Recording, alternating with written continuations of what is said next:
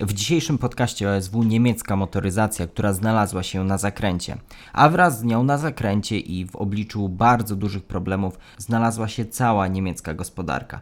Do tej pory samochody kojarzyły nam się właśnie w dużej mierze z naszymi zachodnimi sąsiadami. Czy to się właśnie na naszych oczach kończy?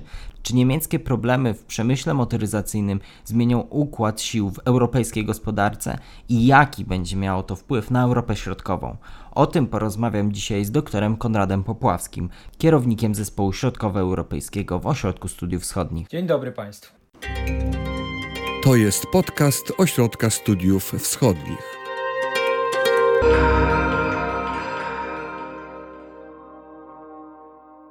Wspominałem już na początku o ogromnej roli motoryzacji, przemysłu motoryzacyjnego w niemieckiej gospodarce. Jak to się przedstawia na liczbach? Tak, ta rola jest niebagatelna. W zasadzie czego się nie dotknie w niemieckiej gospodarce, to tam gdzieś widać wpływy sektora motoryzacyjnego i to, że ta branża zapewnia zlecenia dla jakichś innych branż. Patrząc tak na same liczby, to jest, to, jest to około 1,8 miliona miejsc pracy w Niemczech, ale ta liczba nie oddaje pełni rzeczywistości, ponieważ, tak jak powiedziałem, motoryzacja zapewnia także zlecenia dla branży chemicznej, branży elektromaszynowej, e, dla branży logistycznej. Także motoryzacja jest pewnym takim e, smarem, który napędza tą niemiecką gospodarkę ponieważ koncerny motoryzacyjne zarówno potrzebują bardzo dużo tworzyw do produkcji samochodów, bardzo dużo komponentów, części z metalu, z różnych innych e, materiałów, wiele usług, żeby e, te, e, te, towary, te komponenty rozwozić po całym kraju, bo te, te komponenty wielokrotnie opuszczają i wracają do tych samych fabryk nieco przetworzone. A, a poza tym zapewnia też wielką innowacyjność dla Niemiec, tak? To jest, te koncerny motoryzacyjne są znane na całym świecie. To, co się kojarzy z niemiecką gospodarką, to są zwłaszcza, zwłaszcza te wielkie nazwy niemieckich koncernów Daimler, BMW, Volkswagen i z tego wynika też ta potęga, ta, nie, nie tylko wizerunek, ale także wpływy zewnętrzne. Mhm. Czyli problemy teraz, które są w przemyśle motoryzacyjnym, o, którym, o których będziemy mówić za chwilę trochę dokładniej, one mogą do, dotknąć nawet kilku milionów Niemców kilku milionów, a może nawet więcej, ponieważ tu mówiliśmy tak naprawdę o tych bezpośrednich efektach, a przecież ci pracownicy, te, te 1,8 miliona osób pracujących w tych fabrykach, to są osoby e, o bardzo wysokim uposażeniu, o bardzo dobrych wynagrodzeniach, którzy też wydają te pieniądze w Niemczech, a więc wspomagają w ten sposób e, inne sektory, więc mówimy co najmniej o kilku milionach e, bardzo dobrze płatnych miejsc pracy. Mhm. A porozmawiamy o tym, jak, jak dużą rolę ma eksport y, przemysłu motoryzacyjnego na całą gospodarkę Niemiec. Mnie bardzo zdziwiła liczba, którą podajesz w raporcie, do którego odsyłamy na zakręcie, y, który jest oczywiście na, dostępny za darmo na naszej y, stronie na oswwaw.pl. Tam podajesz, że aż 18,4 całego eksportu Niemiec to jest właśnie branża samochodowa, branża motoryzacyjna. Nikt nie dostrzegał, że niemiecka gospodarka jest za bardzo uzależniona od jednego, jednego sektora, to prawie jedna piąta całego eksportu. Tak, to jest, to jest potęga, tak? To, to, to jest potęga, którą Niemcy budowały przez lata, bo to, ta motoryzacja nie narodziła się dzisiaj, wczoraj czy przed kilkoma laty, tylko tak naprawdę rodzi się od dekad. Mamy już do czynienia w Niemczech z przedsiębiorstwami motoryzacyjnymi, które potrafią z dziada, pradziada praktycznie produkować na potrzeby motoryzacji rozmaite komponenty. I oczywiście łatwo nam powiedzieć, czy nikt nie dostrzegał tych ryzyk związanych z uzależnieniem, ale dopóki jednak idzie dobrze, to człowiek ma taką tendencję, że trudno mu jednak porzucić tą metodę, która przynosi efekty. I tak też podobnie było w Niemczech. W Niemczech trwała taka symbioza między światem politycznym i gospodarczym, między motoryzacją a czołowymi politykami. W Niemczech nawet niektórzy ironicznie podkreślają, że pani kanclerz Merkel była praktycznie na telefon szefów niemieckich koncernów. Kiedyś zapytano w niemieckim Bundestagu, jak często pani kanclerz i jej pracownicy spotykają się z szefami koncernów motoryzacyjnych i wyszło z tego, że praktycznie raz w miesiącu takie wizyty, spotkania miały miejsce. Może nie zawsze bezpośrednio z panią kanclerz, ale przynajmniej z jej współpracownikami. Także to pokazuje tą bliskość, tą zależność. Koncerny tak jakby odwdzięczały się z nawiązką, ponieważ też zapewniały sowite zyski dla niemieckiej gospodarki. To właśnie dzięki koncernom motoryzacyjnym niemiecka gospodarka wyszła bez dużego szwanku po wielkiej recesji 2009 roku, gdy Niemcy wpadły w największą dotychczasową przedepidemiczną e, recesję. Produkt krajowy brutto niemieckiej gospodarki obniżył się o 5%. Największa, największa, największa recesja w powojennym okresie do tej pory, być może w tym roku będzie większa. I tak naprawdę właśnie ten sukces motoryzacji, ten sukces, te, te rozchwytywane na całym świecie samochody, nie tylko w Europie, ale też w Azji, w Stanach Zjednoczonych, zapewniały sukces eksportowy, pomaga, pomagały podnieść i po, ponownie nakręcić tą lokomotywę, a także wspierały w dużym stopniu gospodarkę całej Unii Europejskiej, bo Niemieckie koncerny to nie tylko Niemcy, one mają całą sieć poddostawców e, rozprzestrzenioną po całej Europie, a nawet po całym świecie, bo to są jedne, jedne z koncernów najbardziej zinternacjonalizowanych, które korzystają z poddostawców z całego świata. Samochód to jest kilka, niektórzy mówią ponad 100 tysięcy komponentów i często każdy z tych komponentów jest wy, wytwarzany przez specjalistyczną firmę z danego kraju. Więc y, mówimy tu o potężnej, o potężnej machinie, potężnej strukturze, którą bardzo trudno było zarządzać i, którą, i o modelu, od którego bardzo trudno było odejść, zwłaszcza jak przynosił tak lukratywne zyski. Tak? Żeby nie motoryzacja, Niemcy nie osiągaliby jednej trzeciej swojej nadwyżki w Stanach Zjednoczonych. Spośród 50, niemal 50 miliardów euro nad, e, nadwyżki na rynku amerykańskim, motoryzacja gwarantuje 20 miliardów euro tej nadwyżki. Podobnie te liczby mają się na rynku brytyjskim, nieco mniej we Francji, więc ta motoryzacja jest takim okrętem flagowym, który pozwala Niemcom ekspandować na cały świat. I to się przekłada na wartość dodaną w produkcie krajowym brutto także. Zdecydowanie, zdecydowanie, zdecydowanie. Dzięki temu e, niemieccy pracownicy często to jest z tych, tych prowincji, często to są tacy mali poddostawcy, mogą sprzedawać jakiś ze swoich komponentów e, w samochodzie, który jest sprzedawany do Chin na dużą skalę, do Indii, do Rosji, e, do Wielkiej Brytanii, Stanów Zjednoczonych. E, no właśnie w ten sposób. Okręt flagowy ciągnie te mniejsze okręciki, te mniejsze stateczki za sobą dzięki tej silnej marce zapewniając zyski dla wszystkich. Wiem na początku o kryzysie, który dotknął tą branżę motoryzacyjną. Jak ten kryzys przedstawia się w liczbach i dlaczego mówimy właśnie o kryzysie branży motoryzacyjnej w tym kontekście niemieckim? W liczbach to mogliśmy zauważyć to już w zeszłym roku, jeszcze przed epidemią. E, ten rok w ogóle prawdopodobnie będzie fatalny, naprawdę fatalny. E, w zeszłym roku w pewnym momencie główni poddostawcy, a także koncerny motoryzacyjne, ta cała czołówka, o której wspominałem, Daimler, e, Volkswagen, BMW, zaczęły zapowiadać masowe zwolnienia po, kilku, po, kilka tysięcy pracowników. To samo zaczęli ogłaszać duzi poddostawcy, tacy jak Bosch, Continental. I nagle niemieccy politycy i niemieckie media zaczęły się zastanawiać, co się dzieje z niemiecką motoryzacją, jak to Przecież przez tyle lat słyszeliśmy same, same dobre wieści, słyszeliśmy, że jesteśmy potęgą, że jesteśmy najlepsi na świecie, mamy coraz większy udział w rynku światowym. Prawie co piąty samochód na świecie, wyprodukowany na świecie i kupiony na świecie pochodzi z fabryk niemieckich koncernów.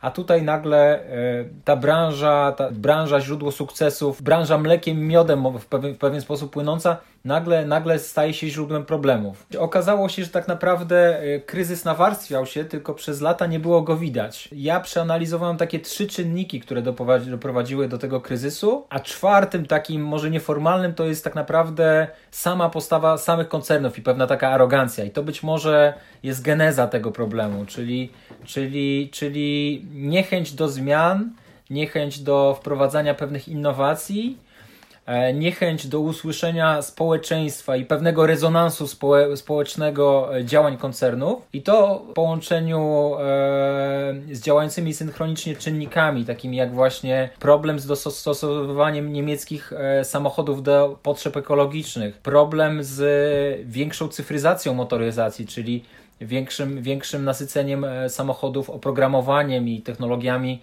autonomicznej jazdy, a także trzeci problem rosnące napięcia międzynarodowe, wojny handlowe, Brexit, które utrudniają zarządzanie tak zglobalizowaną siecią fabryk, spowodowały, że ta branża krok po kroczku zaczęła się osuwać. I dzisiaj mówimy o pewnym kryzysie, e, który nie wiemy jak długo potrwa, nie wiemy jak głęboki będzie, ale na pewno jest faktem i na pewno nie będzie łatwy do przezwyciężenia. Ruszmy te czynniki, o których mówiłeś, na czynniki pierwsze. Porozmawiajmy o nich po kolei. Jedną z bardzo ważnych przyczyn tych problemów branży motoryzacyjnej w Niemczech i dosyć dużą aferą, bo tak to trzeba nazwać, była afera Volkswagena.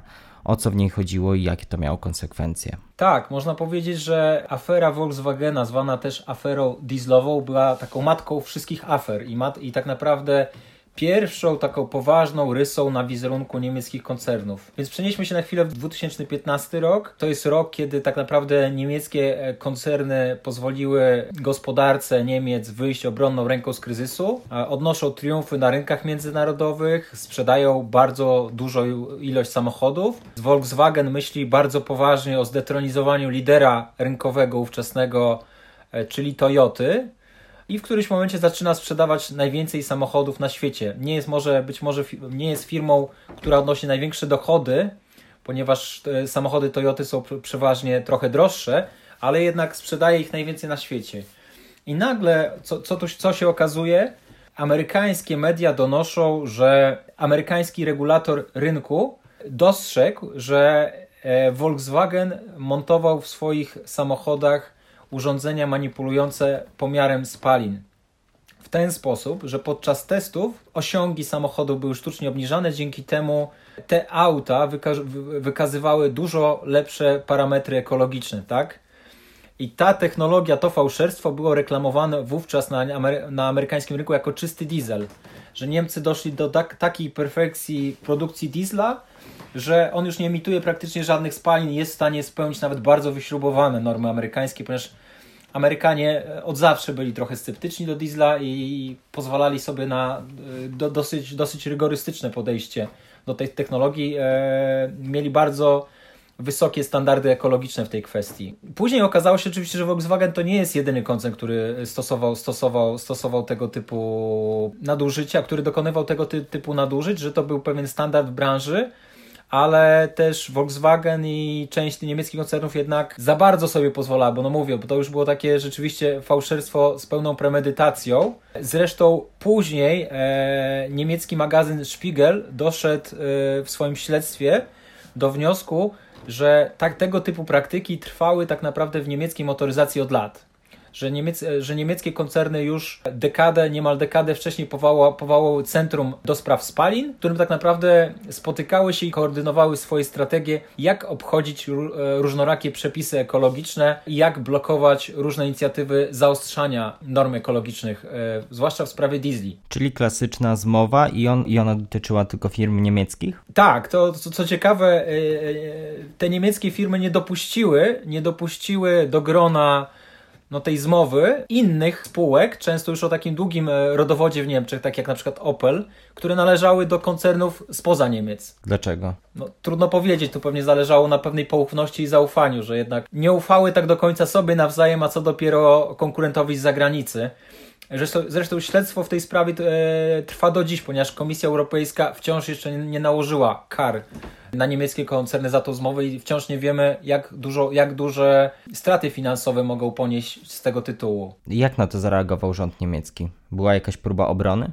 Znaczy przede wszystkim wybuchł wielki skandal na świecie i wielkie protesty ze strony konsumentów. Konsumentów nie tylko na całym świecie, ale też bardzo mocno w Niemczech, ponieważ w Niem Niemcy już wówczas mieli bardzo wysoko rozwiniętą ekologiczną świadomość. Rząd był już w piątym roku wdrażania takiej transformacji ekologicznej, która miała uczynić z Niemiec pioniera w dziedzinie ekologii. Kiedy Niemcy decydowały się na zamknięcie elektrowni jądrowych jeszcze sprawnych, funkcjonujących, nałożenia olbrzymich na siebie kosztów i brzemień, brzemion, po to, żeby, żeby pokazać światu, że da się wytworzyć gospodarkę bardzo ekologiczną, która będzie gospodarką e, na miarę ekologii XXI wieku. I w tym momencie pojawia się afera Volkswagena, gdy okazuje się, że sztandarowy produkt niemieckiej gospodarki E, truje środowisko i to na dużą skalę i jeszcze e, reklamuje to jako czysty diesel. Ciężko o większy paradoks. Jakie to miało konsekwencje? Jakie to miało konsekwencje? Akcje spółki załamały się, popularność diesla e, radykalnie zaczęła spadać. Technologia ta przez szereg kolejnych lat została dość mocno skompromitowana w Europie.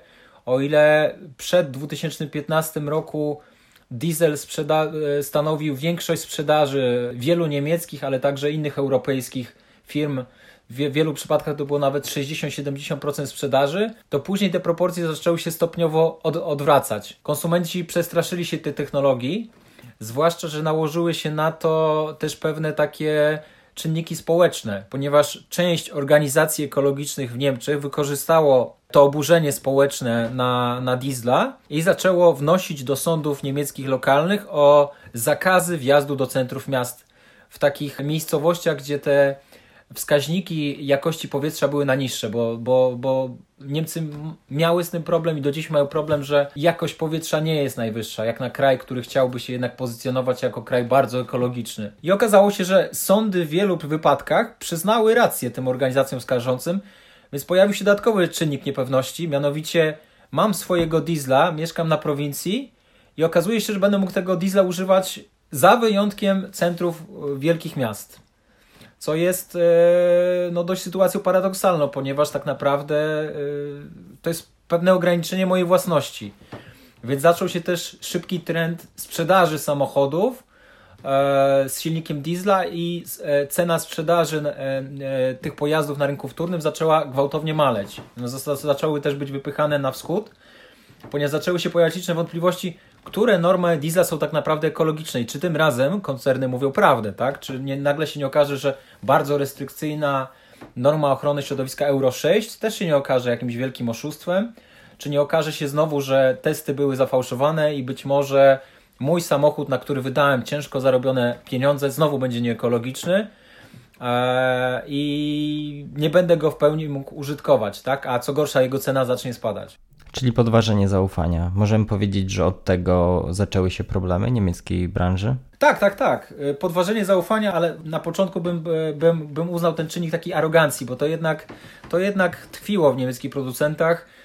Ten ich y, poziom odrealnienia, jednak przekonania o tym, że poprzez swoje wpływy polityczne są w stanie każdą niekorzystną regulację obalić, było w nich, tak? To zresztą rząd niemiecki w tym utwierdzał. Przykładem tego mogła być e, sprawa jeszcze bodajże z 2013 roku, kiedy niemiecki rząd wykorzystał swoje wpływy polityczne i skłonił Irlandię, wówczas pogrążoną w problemach finansowych, korzystającą z pomocy Niemiec, żeby zdjęła z głosowania w Radzie Europejskiej, bo Irlandia była wówczas, sprawowała prezydencję w Radzie, głosowanie w sprawie niekorzystnej dla, nie, dla niemieckich producentów autoregulacji. Podobnie to było widoczne także w, w kampaniach marketingowych, które miały bronić wizerunku niemieckich koncernów, gdzie ja do dziś nie mogę uwierzyć, jak e, jakikolwiek szef marketingu, szef działu marketingowego mógł puścić taką reklamę, bo mianowicie niemieckie koncerny udowadniały nieszkodliwość technologii diesla, zwłaszcza tej, tej, tej najnowszej technologii diesla, poprzez eksperymenty z małpami, mianowicie wielogodzinne wdychanie, wdychanie przez małpy spalin z diesla, co po prostu zrobiło fatalne wrażenie na konsumentach na całym świecie, bo gdzie Niemcy, kraj, który, który no, ma fatalną historię w tym względzie, e, może jeszcze robić takie eksperymenty i jeszcze w momencie, kiedy właśnie te tendencje, oprócz tendencji ekologicznych, te tendencje pro, prozwierzęce są tak naprawdę równie silne na świecie, więc to jest tak jakby podwójny strzał we własną stopę. Zresztą ta reklama bardzo szybko została wycofana, ale, ale absmak pozostał. Ale poszła. Internet nie zapomina. Oj nie. Dotknęliśmy tak naprawdę szerszego problemu, pewnej arogancji, tak jak już wspominałeś, i to, co dla mnie, jako dla czytelnika raportu na zakręcie, było bardzo ciekawe, to to, że tak naprawdę wydaje mi się, że ten mm, przemysł motoryzacyjny w Niemczech i jego problemy to pewna historia, co się dzieje, gdy firma lekceważy trendy na rynku, gdy lekceważy innowacyjność. Jednym z kolejnych rozdziałów, można by powiedzieć, o problemach niemieckiego przemysłu motoryzacyjnego jest kwestia elektromobilności bo także ona była w pewnym sensie lekceważona i nie poświęcano tak dużej uwagi rozwojowi rozwiązań związanych z elektromobilnością. E, zdecydowanie to był kolejny problem, który, który nałożył się na, ten, na tą rysę, potężną rysę wizerunkową e, i sprzedażową. To, to było tak naprawdę ignorowanie postępów na rynku. I tutaj jeszcze niemieckie koncerny można do pewnego stopnia tłumaczyć, że one próbowały podjąć wyzwanie ekologiczne. E, gdzieś około 2010 roku były podejmowane pewne próby, nieudane. E, sprzedaż samochodów przez firmę BMW, takich w pełni elektrycznych, bo bodajże, bodajże w linii Smart to, to okazała się niewypałem. Te, te, te, te, te projekty nigdy na siebie nie zarobiły.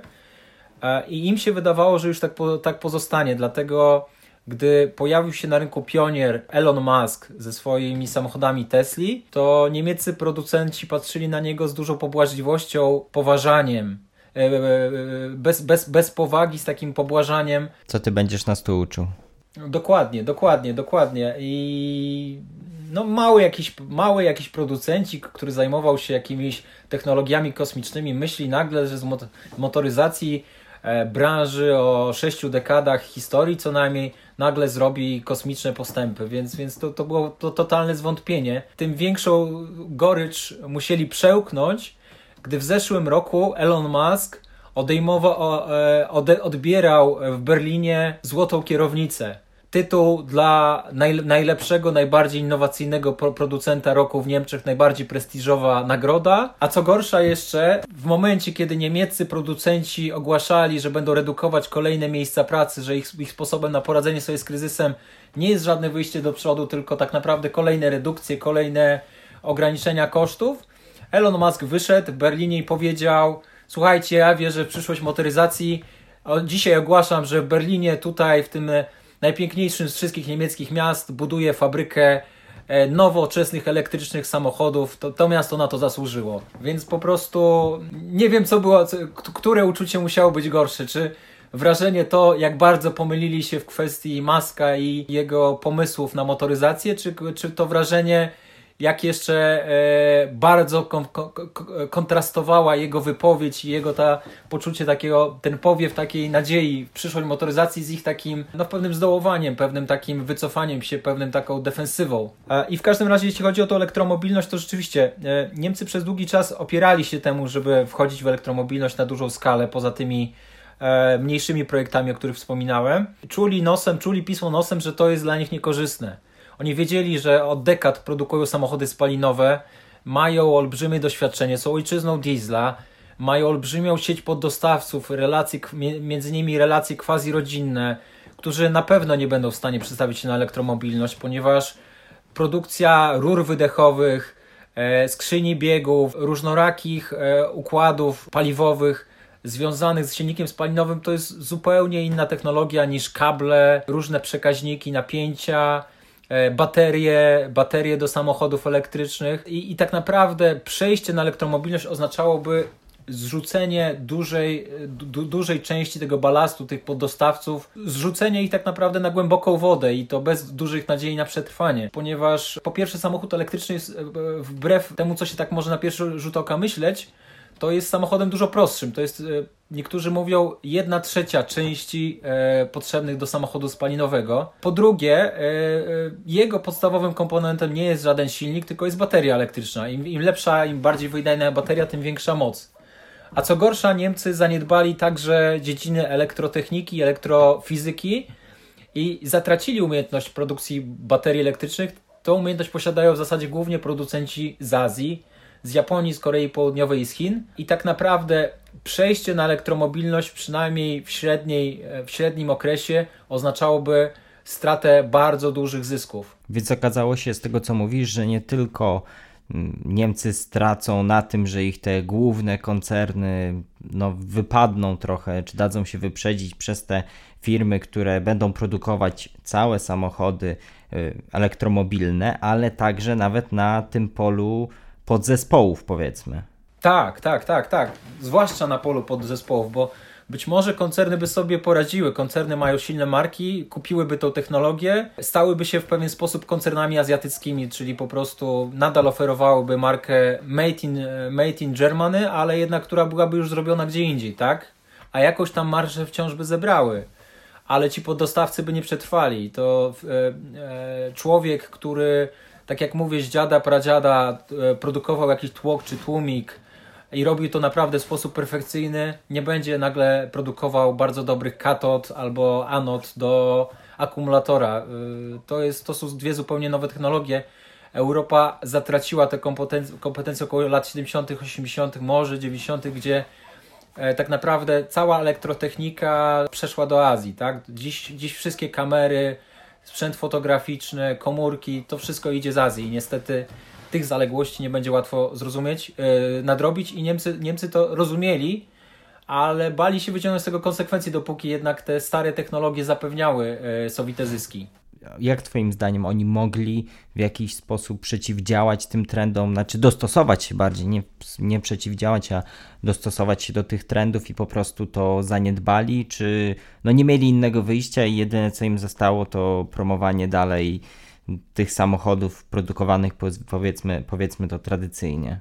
tak naprawdę jedno i drugie, bo tak myśląc, myśląc e, w takich kategoriach czysto biznesowych i taki, te, tego ich dotychczasowego modelu e, w połączeniu z tą pewną jednak arogancją, to rzeczywiście mogło im się dać, że nie mają wyjścia, że po co, po co tu wchodzić w jakieś ryzyko, które mogłoby im obniżyć marżę tam nie wiem z 7 do 6 czy 5% i ona byłaby niższa, trochę tam by być może kurs akcji by spadł. Przegapili, że to jednak może się okazać zagrożeniem e, do pewnego stopnia egzystencjalnym, gdzie jednak no, mogą być zaliczeni w, którym, w którymś momencie w poszczęd firm anachronicznych, firm, które e, mają małe perspektywy rozwojowe e, i nawet te olbrzymie zasoby gotówki i wiedzy rynkowej nie okażą, nie oka okażą się niewystarczające, żeby, żeby temu się przeciwstawić. Tak naprawdę, co mogli zrobić, to widzimy teraz obecnie, gdy rzeczywiście rząd niemiecki e, koordynuje te działania i próbuje te firmy bardziej popchnąć w stronę e, elektromobilności i zaczął tak naprawdę przymusił troszkę, troszkę też zachęcił firmy poprzez subsydia stworzenia i zbudowania e, pierwszych takich w pełni europejskich fabryk baterii elektrycznych. E, nawet jeśli, z przekonaniem, że nawet jeśli będziemy przenosili, przez pierwsze lata ponosili straty na tych fabrykach, to przynajmniej nauczymy się nowej technologii i będzie to jakiś zaczyn, na, na, na, na bazie którego będzie można e, mieć nadzieję, że Europa około 20, po 2025 roku nawiąże jakąś choćby szczątkową rywalizację z producentami azjatyckimi, niż tak czekać po prostu, kiedy, kiedy te zyski się skończą, kiedy w końcu ci Azjaci e, wyprzedzą nas już tak zupełnie. Ale kolejnym trendem, który został w dużej mierze przegapiony przez niemiecką branżę, branżę motoryzacyjną, były też samochody autonomiczne. E, dokładnie, tylko, tylko to zagrożenie e, jest dalsze.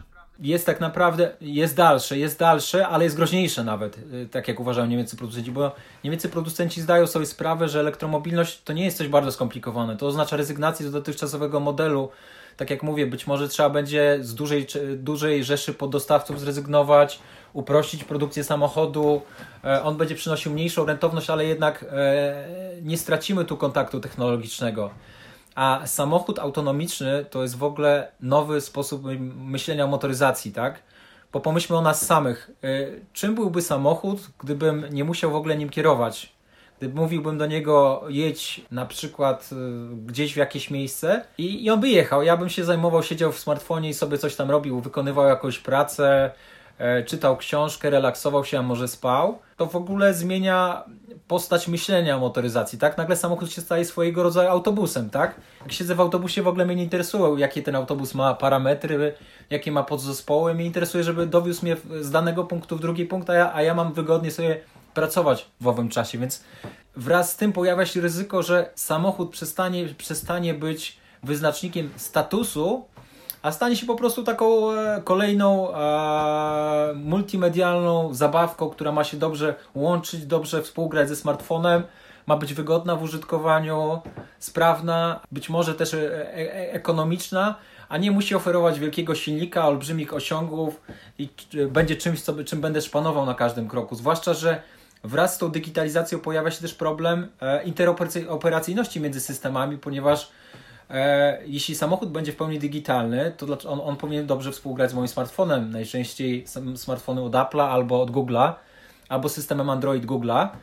I raczej e, producenci samochodów e, nie będą mistrzami tej interoperacyjności. Raczej producenci, którzy bardzo dobrze znają swój interfejs, swój system, E, będą dużo sprawniej, będą w stanie dużo sprawniej dostosować go do potrzeb, bo to będzie tak naprawdę rozszerzeniem systemu operacyjnego komórki, tak? To, to...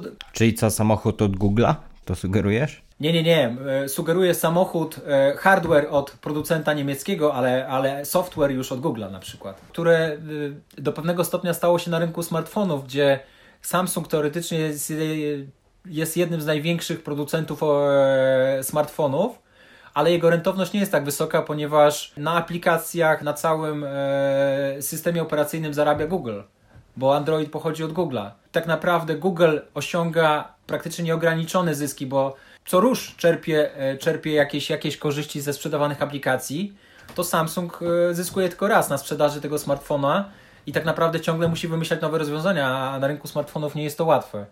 I producenci motoryzacji boją się tego samego, zwłaszcza, że jak się kupi samochód, nawet naj, najnowszy, to widać, jak czasami mało takie intuicyjne są te systemy operacyjne w samochodach. Rzeczywiście najchętniej to wrzucilibyśmy do nich e, e, jakiegoś Androida, czy system Apple'a i obsługiwali tak naprawdę je przez nakładki tych producentów zewnętrznych, ponieważ widać, że e, te doświadczenie użytkownika to nie jest najmocniejsze, w dziedzinie oprogramowania to jest, nie jest najmocniejsza strona producentów e, aut. I tu jest kolejny etap, na którym Niemcy będą już zostali wyprzedzeni, a w przyszłości może to przynieść im jeszcze większe problemy.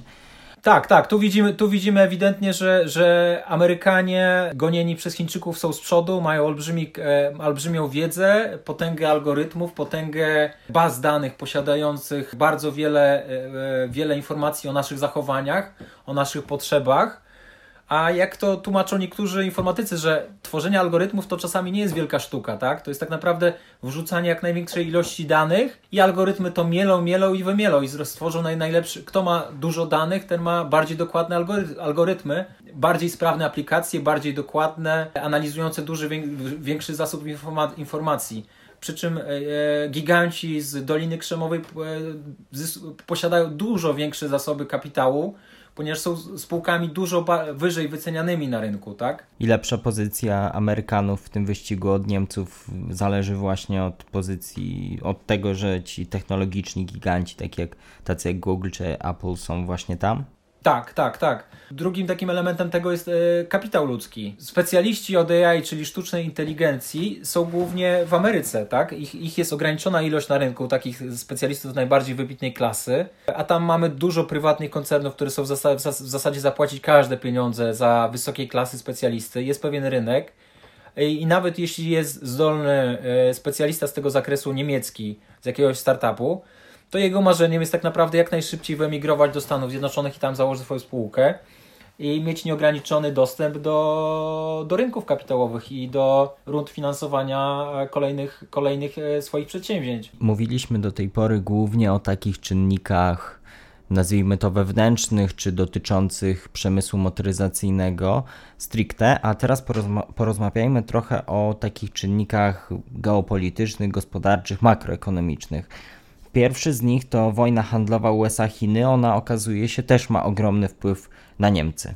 W zasadzie przechodzimy do analizy ostatniego czynnika, na który ja zwróciłem uwagę w swoim opracowaniu, czyli właśnie tej takiej rozciągniętej siatki poddostawców niemieckiej motoryzacji, która wydawała się systemem idealnym, systemem produkcji, który oferował optymalne e, koszty i optymalne korzyści, ponieważ wykorzystywał najlepiej atuty konkurencyjne poszczególnych regionów świata. Tak? Niemcy byli mistrzami w zbudowaniu takich bardzo zawoalowanych, skomplikowanych, złożonych łańcuchów, gdzie czasami suwy na potrzeby rynku chińskiego były produkowane w Stanach Zjednoczonych, bo akurat Stany Zjednoczone miały korzystne regulacje dotyczące ceł, albo akurat miały największy rynek.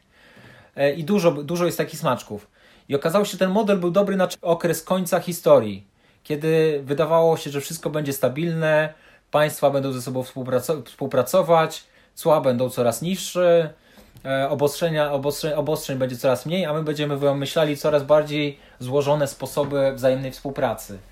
I nagle przychodzi e, Donald Trump i mówi: Sprawdzam, e, mówi, że Chiny grają nieczysto, zaczyna się konflikt mamy, mamy w Unii Europejskiej, która miała, miała się stale powiększać, miała stale rosnąć, stale się rozszerzać. Wielka Brytania e, z tej e, idealnej Unii wychodzi, e, co stało się faktem w tym roku. Tak naprawdę okazuje się, że w tej zaawansowanej siatce wszystko zaczyna szwankować, ponieważ nigdy nie wiemy, w którym miejscu na świecie zdarzy się kolejny kryzys, problem, nieciągłość, który łańcuch, która część które ogniwo tego łańcucha zerwie się w danym dniu. Dzisiaj jesteśmy, jesteśmy w okresie e, pandemii, gdzie okazuje się, że fabryka Daimlera w Alabamie musi przerwać produkcję, ponieważ jakiś drobny komponent z Azji, czy być może z Europy kolejny raz nie dotarł. To sytuacja, która była nie do pomyślenia przed kryzysem, gdzie, gdzie firmy tak naprawdę ograniczały, ograniczały magazynowanie części do minimum, ponieważ te łańcuchy były tak dobrze naoliwione, że potrafiły pracować w systemie just in time, czyli w zasadzie produkować wszystko na zamówienie w, w, idealnym czasie. I teraz ten świat odchodzi w zapomnienie. Okazuje się, że być może trzeba znowu będzie zacząć magazynować produkty, być może nie będziemy w stanie tak blisko ze sobą współpracować, bo jak tu współpracować, kiedy nie wiemy, jakie będą przepisy graniczne czy przepisy frachtowe, między różnymi krajami, to czasami bardzo sobie bliskimi, choćby ze względu właśnie na tą pandemię. Więc to jest olbrzymi problem i tak naprawdę wchodzimy w nowy świat, świat, którego nie znamy, a być może w nowy stary świat, czyli wracamy, tak naprawdę cofamy się e, z etapu, który się okazał jednak zbyt ryzykowny, jednak niedostosowany do potrzeb dzisiejszych wyzwań. Mhm, taka mała dygresja jak rozmawialiśmy o tym pod, na naszym kanale na YouTube, który polecamy i, i odsyłamy do rozmowy właśnie z doktorem Konradem Popławskim na temat szerzej na temat skutków pandemii, tego co się dzieje na świecie i tam y, wspominałeś o tym czynniku, czyli że fabryka w Alabamie, y, fabryka samochodów koncernu niemieckiego staje z powodu tego, że jakiś komponent z Chin nie doleciał z przyczyn pandemicznych. Czy to Twoim zdaniem doprowadzi do tego, że część tych fabryk wróci na przykład bliżej, bliżej centrum, bliżej, e, bliżej swojego koncernu, czyli na przykład do Europy, do Europy Środkowej na przykład? Są takie szanse? Bo to szanse w kategoriach dla Europy Środkowej. Ja bym zakładał, że przynajmniej częściowo tak będzie musiało się stać, że już wiemy, że nawet w Unii Europejskiej, która nie była niechętna myśleniu o branżach strategicznych, zaczyna pojawiać się myślenie nowa mentalność, że jednak nie możemy się otworzyć na przestrzał. Bądźmy otwarci, ale nie na przestrzał. E, musimy mieć swoje branże strategiczne. Nie może być tak, że znaczna część e, wyrobów farmaceutycznych jest produkowana poza Europą, bo w przypadku takiej pandemii stajemy się zupełnie bezradni. Nie potrafimy wyprodukować jakiegoś podstawowego leku.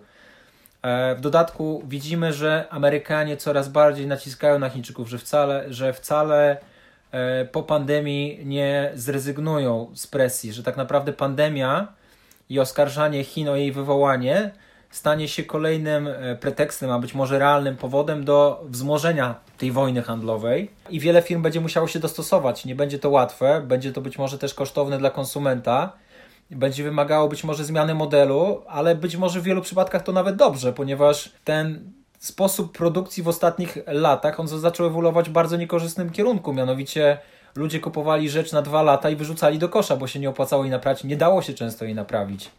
E, Unia Europejska od lat postuluje e, uregulowanie kwestii na przykład napraw, żeby, żeby, e, żeby, żeby urządzenia były naprawialne, ale bardzo wolno jej to idzie, ponieważ dla wielu koncernów to było korzystne, żeby, żeby iść w ilość, a nie w jakość.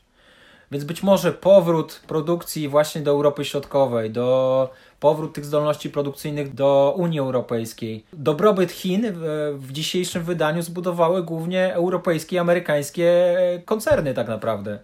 Więc powrót do macierzy y, być może nie tylko będzie, nie tylko będzie powodował mniejsze koszty zewnętrzne w postaci zbyt dużych e, zanieczyszczeń związanych z nadmiernym transportem dóbr, tak? które wszystko musi trafić do Chin, żeby później być przetransportowane, a potem, potem czasem znowu wrócić do Chin i potem znowu zostać przetransportowane. To było często bardzo nieoptymalne z punktu widzenia takiego, takiego logi na chłopski rozum te fabryki powinny być bliżej, nawet jeśli trochę byłoby to droższe, tak? W wielu krajach to, to powodowało niepotrzebny, niepotrzebny wzrost bezrobocia, tak? gdzie w, wiele jest takich hipotez, że tak naprawdę sukces Chin spowodował załamanie południa Europy, które nie zdołało podźwignąć się, gdy Chiny weszły w nowe, wyższe łańcuchy dostaw i wyparły poprzez też system subsydiów producentów z południa Europy. I ja jestem przekonany, że Europa Środkowa też dużo szybciej się rozwinę, by, by rozwinęła i miałaby dużo więcej istotnych poddostawców, choćby z wyższego rzędu, choćby dla niemieckiej motoryzacji, gdyby właśnie też troszkę ten handel międzynarodowy uregulować, na przykład żeby Chiny grały bardziej czysto, tak, żeby też też poprzez subsydia nie, nie zaburzały tych naturalnych przewag poszczególnych krajów. Więcej na ten temat, tak jak mówiłem na naszym YouTubie, do którego odsyłam. A teraz wracamy już stricte do, do motoryzacji znowu. Wspominałeś tutaj o, o Stanach, o, o prezydencie Trumpie, który oskarżał Chiny, oskarża je cały czas o nieczystą grę, ale krytyka, z krytyką prezydenta USA spotkał się także niemiecki przemysł motoryzacyjny. Pan prezydent stwierdził, że, że rynek amerykański jest zalewany przez niemieckie samochody. To prawda, to się łączy z tą kwestią sporu o nierównowagi w handlu światowym. Bo okazuje się, że tak naprawdę zazwyczaj Stany skupiają się na Chinach, ale tylko niewiele mniejszymi problemami są dla Stanów Zjednoczonych z tego punktu widzenia Japonia i Unia Europejska, zwłaszcza Niemcy, które są krajem, który generuje bardzo wysoką nadwyżkę handlową e, z, z, ze Stanami Zjednoczonymi na poziomie 50 miliardów euro. Wprawdzie prezydent Stanów Zjednoczonych też nie mówi wszystkiego. Też, też, też oddajmy prawdę, że on lubi patrzeć na wymianę dobrami, a nie usługami, a w usługach na przykład Stany Zjednoczone mają dużą przewagę. Aczkolwiek faktem jest, że nie równoważy to e, zupełnie handlu światowego i Europa i Chiny mają duże nadwyżki. To jest pytanie tak naprawdę o to, czy handel może rozwijać się tak zupełnie żywiołowo, czy rzeczywiście nie powinno być tutaj pewnej kontroli, czy nie powinno być jednak e, pewnych ograniczeń e, w wielkości nadwyżek, bo z tymi nadwyżkami handlowymi wiąże się też utrata miejsc pracy. Kraj, który ma nadwyżki handlowe, ma więcej miejsc pracy, a kosztem drugiego kraju, który zadłuża się, żeby ściągnąć dobra, a, a często notuje też w tym samym czasie bezrobocie i, i te dobra byłyby sam w, samie, w stanie wytworzyć. Ale Trump coś z tym robi w kontekście Niemców? Do tej pory groził. Do końca zeszłego roku uważyło się, czy nałoży na Unię Europejską cła, zwłaszcza na sektor motoryzacji. Yy, motywował to kwestiami bezpieczeństwa narodowego, ale był to wybieg, żeby wy, wymusić presję na Unię, Unię Europejską, żeby też E, dopuściła na swój rynek i zmniejszyła cła na inne, na część, znaczną część dóbr amerykańskich. Bo on stwierdzał, że Amerykanom nie opłaca się e, walka, wal, taka walka maksymalna o swobodę prowadzenia w handlu, na którym oni przegrywają. I to tak znacząco przegrywają, a jednocześnie są jego w dużej mierze gwarantem, bo to oni zapewniają swobodę pływania po morzach, zapewniają też olbrzymie siły zbrojne na bronienie i stabilizują wiele konfliktów na świecie, więc Trump stwierdził, że to chyba poszło krok za daleko, że o taki handel za wszelką cenę nie będziemy walczyć, tak? To my wolimy się wtedy już być może do pewnego stopnia bardziej zamknąć, bo Ameryka na tym traci, Ameryka, Ameryka w ten sposób się destabilizuje, poprzez utratę tych miejsc pracy w przemyśle powstaje duży sektor robotników, byłych robotników, którzy są na bezrobociu albo na bardzo nis nisko miejscach pracy i mają bardzo złe nastroje, najchętniej i destabilizują niemiecki, e, amerykański system polityczny. To, to było też jedno ze źródeł wyboru Trumpa, gdzie to, to wielu socjologów uważało, że tak naprawdę Trumpa wybrali e, wybrały białe, niebieskie ko kołnierzyki. Może nie zabrzmi to bardzo poprawnie politycznie, ale, ale tak było wybrali ludzie, którzy często zostali zwolnieni z fabryk, często być może motoryzacyjnych, tych zwłaszcza e, stanów e, z interioru amerykańskiego, z pasa tak zwanego rdzy. Więc tutaj ewidentnie jest problem i on, on na to zwrócił uwagę, że nie może być tak, że Ameryka specjalizuje się tylko w wysokopłatnych stanowiskach, a te tańsze dobra sprowadza z zagranicy, bo ten system przestaje być zrównoważony, ponieważ nie mamy w Ameryce samych ludzi o wysokim wykształceniu. Mamy, mamy ludzi o różnych zdolnościach i pod, powinniśmy wytwarzać różne dobra, a nie w ten sposób, że Chiny produkują wszystkie dobra najtańsze, a my wszystkie najdroższe. To taki system nie może działać. Kolejny problem, który spotkał niemiecką, spotyka niemiecką branżę motoryzacyjną i niemiecką gospodarkę, to Brexit. Tutaj pojawia się kolejny problem i tak naprawdę genezo, geneza tego problemu jest bardzo podobna jak w Stanach Zjednoczonych to też bre Brexit został spowodowany w dużej mierze przez e, robotników z tych e, biedniejszych części Wielkiej Brytanii, która też bardzo mocno się zdeindustrializowała w ostatnich latach. Rozwinęła olbrzymi sektor finansowy, ale tak naprawdę jakbyśmy teraz mieli spojrzeć w swoim domu, to pewnie nie znajdziemy ani jednego produktu z, z Wielkiej Brytanii, made in UK. E, co pokazuje kryzys, kryzys, kryzys w branżach przemysłowych i branżach takich wytwarzania dóbr Wielkiej Brytanii, bo e, i, I to się też przekłada tak samo jak w przypadku Stanów Zjednoczonych na negatywny bilans handlowy, problemy z tego wynikające, rosną, wysokie dosyć zadłużenie, kryzys klasy średniej i klasy robotniczej i, i radykalną decyzję o wyjściu z Unii Europejskiej. Również w nadziei, że w ten sposób uda się e, sprowadzić z powrotem część miejsc pracy, być może motoryzacji. Zresztą Niemcy, którzy tak naprawdę trochę e, podbili ten brytyjski rynek po, po upadku wielu brytyjskich marek samochodowych, no sami spodziewają się, tak naprawdę teraz trzeba będzie tych miejsc pracy trochę chyba w Wielkiej Brytanii więcej utworzyć, choćby na potrzeby magazynowe, ponieważ rząd brytyjski może wprowadzić takie regulacje, że nie będzie się opłacało e, eksportować wszystkiego e, z niemieckich zakładów, czy środkowoeuropejskich zakładów e, należących do niemieckich koncernów. Więc tu mamy troszkę, troszkę podobne przykłady jak w Stanach Zjednoczonych, tylko w europejskim wymiarze, tak? Bardzo podobne postulaty i podobne dążenia i podobne straty ze względu na to, że Wielka Brytania była dużym rynkiem, do którego były eksportowane samochody. Zdecydowanie, tak, tak. To był drugi, drugi kraj, który generował drugą najwyższą nadwyżkę handlową na, dla Niemiec. Mhm.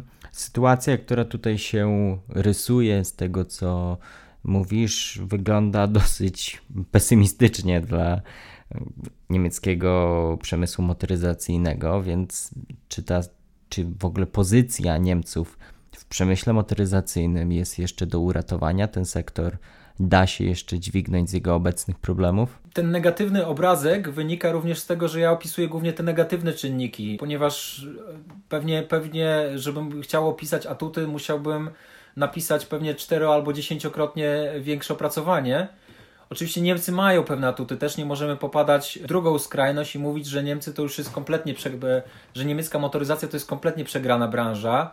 To jest branża, która będzie miała problemy z dostosowaniem w najbliższych latach, ze znalezieniem nowego konsensusu wewnątrz Niemiec między poddostawcami, koncernami, ale jednak jest to wciąż państwo potężne, o potężnych zasobach finansowych. Koncerny mają olbrzymią wiedzę rynkową, olbrzymią sieć dystrybucji nie wiadomo dokładnie, jak zadziała na to wszystko kryzys e, pandemiczny, czy przypadkiem część innowacji nie zostanie wstrzymana. E, jednak na pewno nie będzie to branża, która będzie takim źródłem zysków, jak miało to w ostatniej poprzedniej dekadzie, a nawet dwóch. To nie będzie branża, która wydźwignie Niemców z obecnych kłopotów. To, to nie, Niemcy będą musieli sobie znaleźć też nowe dojne krowy, nowe, nowe branże, które będą zapewniać im sowite zyski. E, pytanie, czy, czy, czy w momencie, gdy, gdy te zyski z branży motoryzacyjnej będą niższe, czy też nie pogorszą się wskaźniki ekonomiczne Niemiec, czy też nie zmniejszy się ta skala dominacji Niemiec w Europie, która jednak e, opiera się na fundamentach ekonomicznych. No i też pojawia się bardzo ciekawy aspekt z punktu widzenia relacji z Europą Środkową, ponieważ nie zapominajmy, że duża genezą tych silnych relacji między Europą Środkową a Niemcami to też są koncerny motoryzacyjne. To jest potężna, to są potężne inwestycje tych koncernów e, i zamówienia od e, środkowoeuropejskich poddostawców.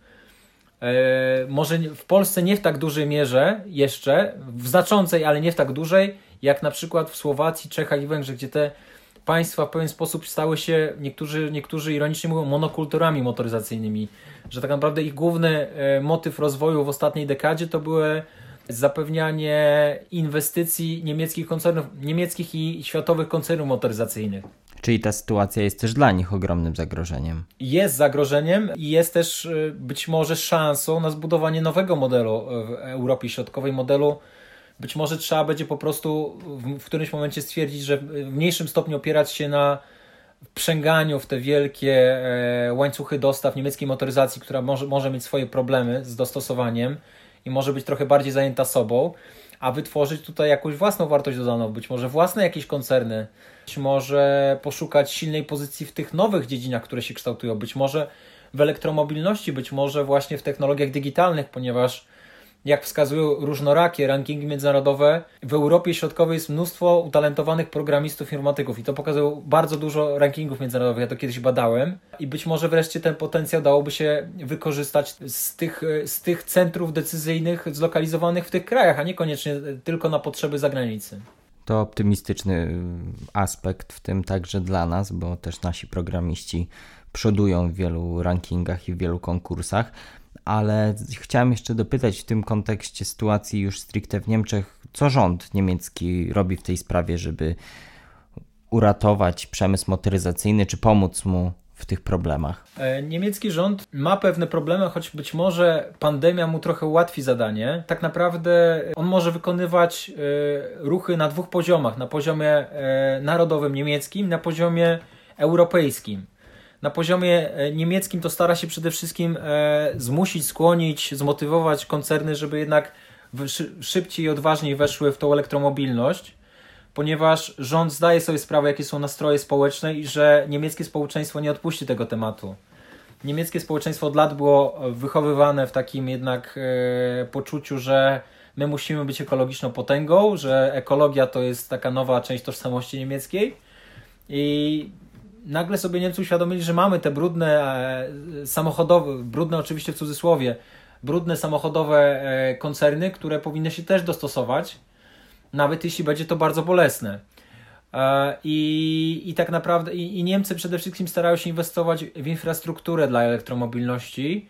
Mieli pewne, pewne, pewne opóźnienia w tej dziedzinie, ponieważ w Niemczech ten proces biurokratyczny toczy się niezwykle wolno i mają z tym duże problemy, ale powoli wychodzą na prostą. Jest, jest, są też wysokie dopłaty do, elektromo, do nowych samochodów elektrycznych. Teraz w wyniku pandemii na pewno pojawią się nowe instrumenty wsparcia, być może dopłaty za wymianę starego samochodu na nowy samochód. Pytanie, czy tylko elektryczny, czy wystarczy też spalinowy, spalinowy nowego typu, ale prawdopodobnie tak, ja, ja, ja, ja się spodziewam, że taka dopłata zostanie wprowadzona.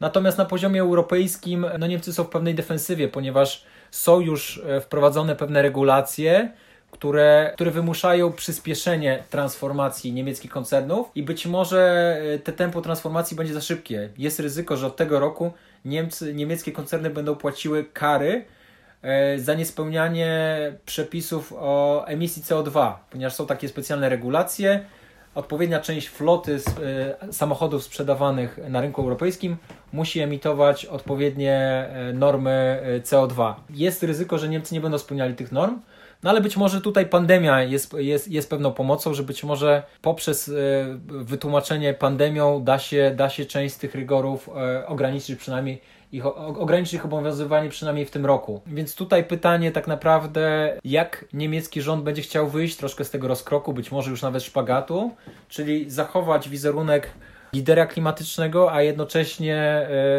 nie narzucać koncernom tempa dostosowań, które powiem troszkę, troszkę może kolokwialnie je zarżnie, zarżnie tą e, kurę znoszącą złote jajka, więc, więc, więc tak naprawdę E, jest to trudne zadanie i niełatwe, zwłaszcza ze względu, tak jak mówię, na nastroje społeczne, gdzie bardzo silna partia Zielonych poszukuje wszelkich potknięć rządu i wszelkich takich niekonsekwencji, gdzie rząd pokazuje, że tak naprawdę z tą ekologią nie do końca mu po drodze, jeśli, jeśli, jeśli, jeśli, jeśli coś jest kosztowne i niewygodne. Chciałem zakończyć takim spojrzeniem w przyszłość trochę i takim taką krótką rozmową na temat szerzej skutków tego kryzysu branży motoryzacyjnej na to, co się dzieje ogólnie w Unii Europejskiej. Czy ten kryzys, ta sytuacja może Twoim zdaniem zmienić sytuację także polityczną wewnątrz Unii Europejskiej? Tak, na pewno, na pewno, na pewno jest tu silny potencjał. Dwa elementy y, narzucają mi się. E, po pierwsze, tak jak już troszkę wspomniałem, zarysowałem to tak oględnie, ale jednak e, e, Słabsza branża motoryzacyjna, zwłaszcza dużo słabsza branża motoryzacyjna, to też słabsze ekonomicznie Niemcy, a słabsze ekonomiczne Niemcy, które, które nie stać na płacenie tak wysokich transferów, składek na rzecz Unii Europejskiej, to są też mniejsze ich wpływy polityczne. Tylko no mówię, to jest jeszcze za wczesna konkluzja, żeby definitywnie powiedzieć, że tak rzeczywiście będzie. Może, możliwe, że ta branża jakoś się odbije, że nagle ta machina ruszy do przodu. Nie, nie chciałbym wcale takiej możliwości też wykluczać. To też, to też by oznaczało być może inny, inny, inny charakter tej relacji z Europą Środkową, gdzie tak jak powiedziałem, branża motoryzacyjna była smarem dla tych relacji, zwłaszcza tych państw Grupy Wyszehradzkiej z Niemcami, gdzie państwa Grupy Wyszehradzkiej, e, licząc razem, były najważniejszym partnerem handlowym dla Niemiec. To, to była wymiana sięgająca prawie 300 miliardów euro e, rocznie. Także to mówimy o olbrzymiej wartości i bardzo duża część tej kwoty przypadała na motoryzację. Natomiast drugi aspekt, który mi się rzuca, to jest też pytanie o konkurencyjność całego europejskiego przemysłu. To jest pytanie, na ile branż, niemiecka branża motoryzacyjna, e, być może w połączeniu z francuską, była taką lokomotywą, która trzymała konkurencyjność Europy. Europie w dużej mierze e, nie udało się w latach 70., 80. załapać na, rewolu- na rewolucję elektrotechniczną. Straciliśmy te branże elektrotechniczne, elektryczne, elektroniczne. E, niewiele produkujemy w tym zakresie. E, na, na rewolucję digitalną, cyfrową też za bardzo się nie, nie załapaliśmy. Jeśli chodzi o te platformy internetowe, dla, zwłaszcza dla konsumentów, to stoimy w tym niezwykle słabo. E, pozycja Europy jest bardzo słaba, tak? Nie ma europejskich wyszukiwarek praktycznie, nie ma europejskich platform zasilnych e-commerce'owych, takich o globalnym charakterze. E, mamy tu olbrzymie zaległości i teraz branża motoryzacyjna była jednak czymś, co to wraz z maszynową, co to Europę trzymało i teraz pytanie, czy jeśli Niemcom, Niemcy by się potknęli, czy to w ogóle nie, wy, nie wymusi całkowitych zmian e, w strukturze europejskiej gospodarki? Czy tak naprawdę te nastawienie, że jest jeden wielki okręt flagowy niemiecki, który jest, w który wpięte są e, mniejsze statki, Hiszpania, Europa Środkowa, północne Włochy, Francja, Wielka Brytania, czy to jednak ten model jest do utrzymania? Wydaje mi się, że to jest bardzo ciekawe zagadnienie do śledzenia i może nawet jedno z ważniejszych, jeżeli myślimy o przyszłości gospodarki nie tylko Niemiec, ale, ale i całej Europy. Także dziękuję za tę rozmowę. Pięknie dziękuję. Ja odsyłam Państwa do publikacji, którą tutaj wielokrotnie przywoływaliśmy. Tam więcej danych, więcej informacji. Publikacja to na zakręcie kryzys niemieckiej branży motoryzacyjnej. Jest ona oczywiście jak zwykle do pobrania za darmo na osw.waw.pl. Odsyłam Państwa także do wspomnianego kanału na YouTube, który prowadzimy. Tam prezentujemy analizy, rozmowy na bardziej bieżące tematy. Są one też krótsze, dostępne, tak jak wspomniałem, na naszym głównym kanale na YouTube. Tymczasem dziękuję Państwu i do usłyszenia następnym razem.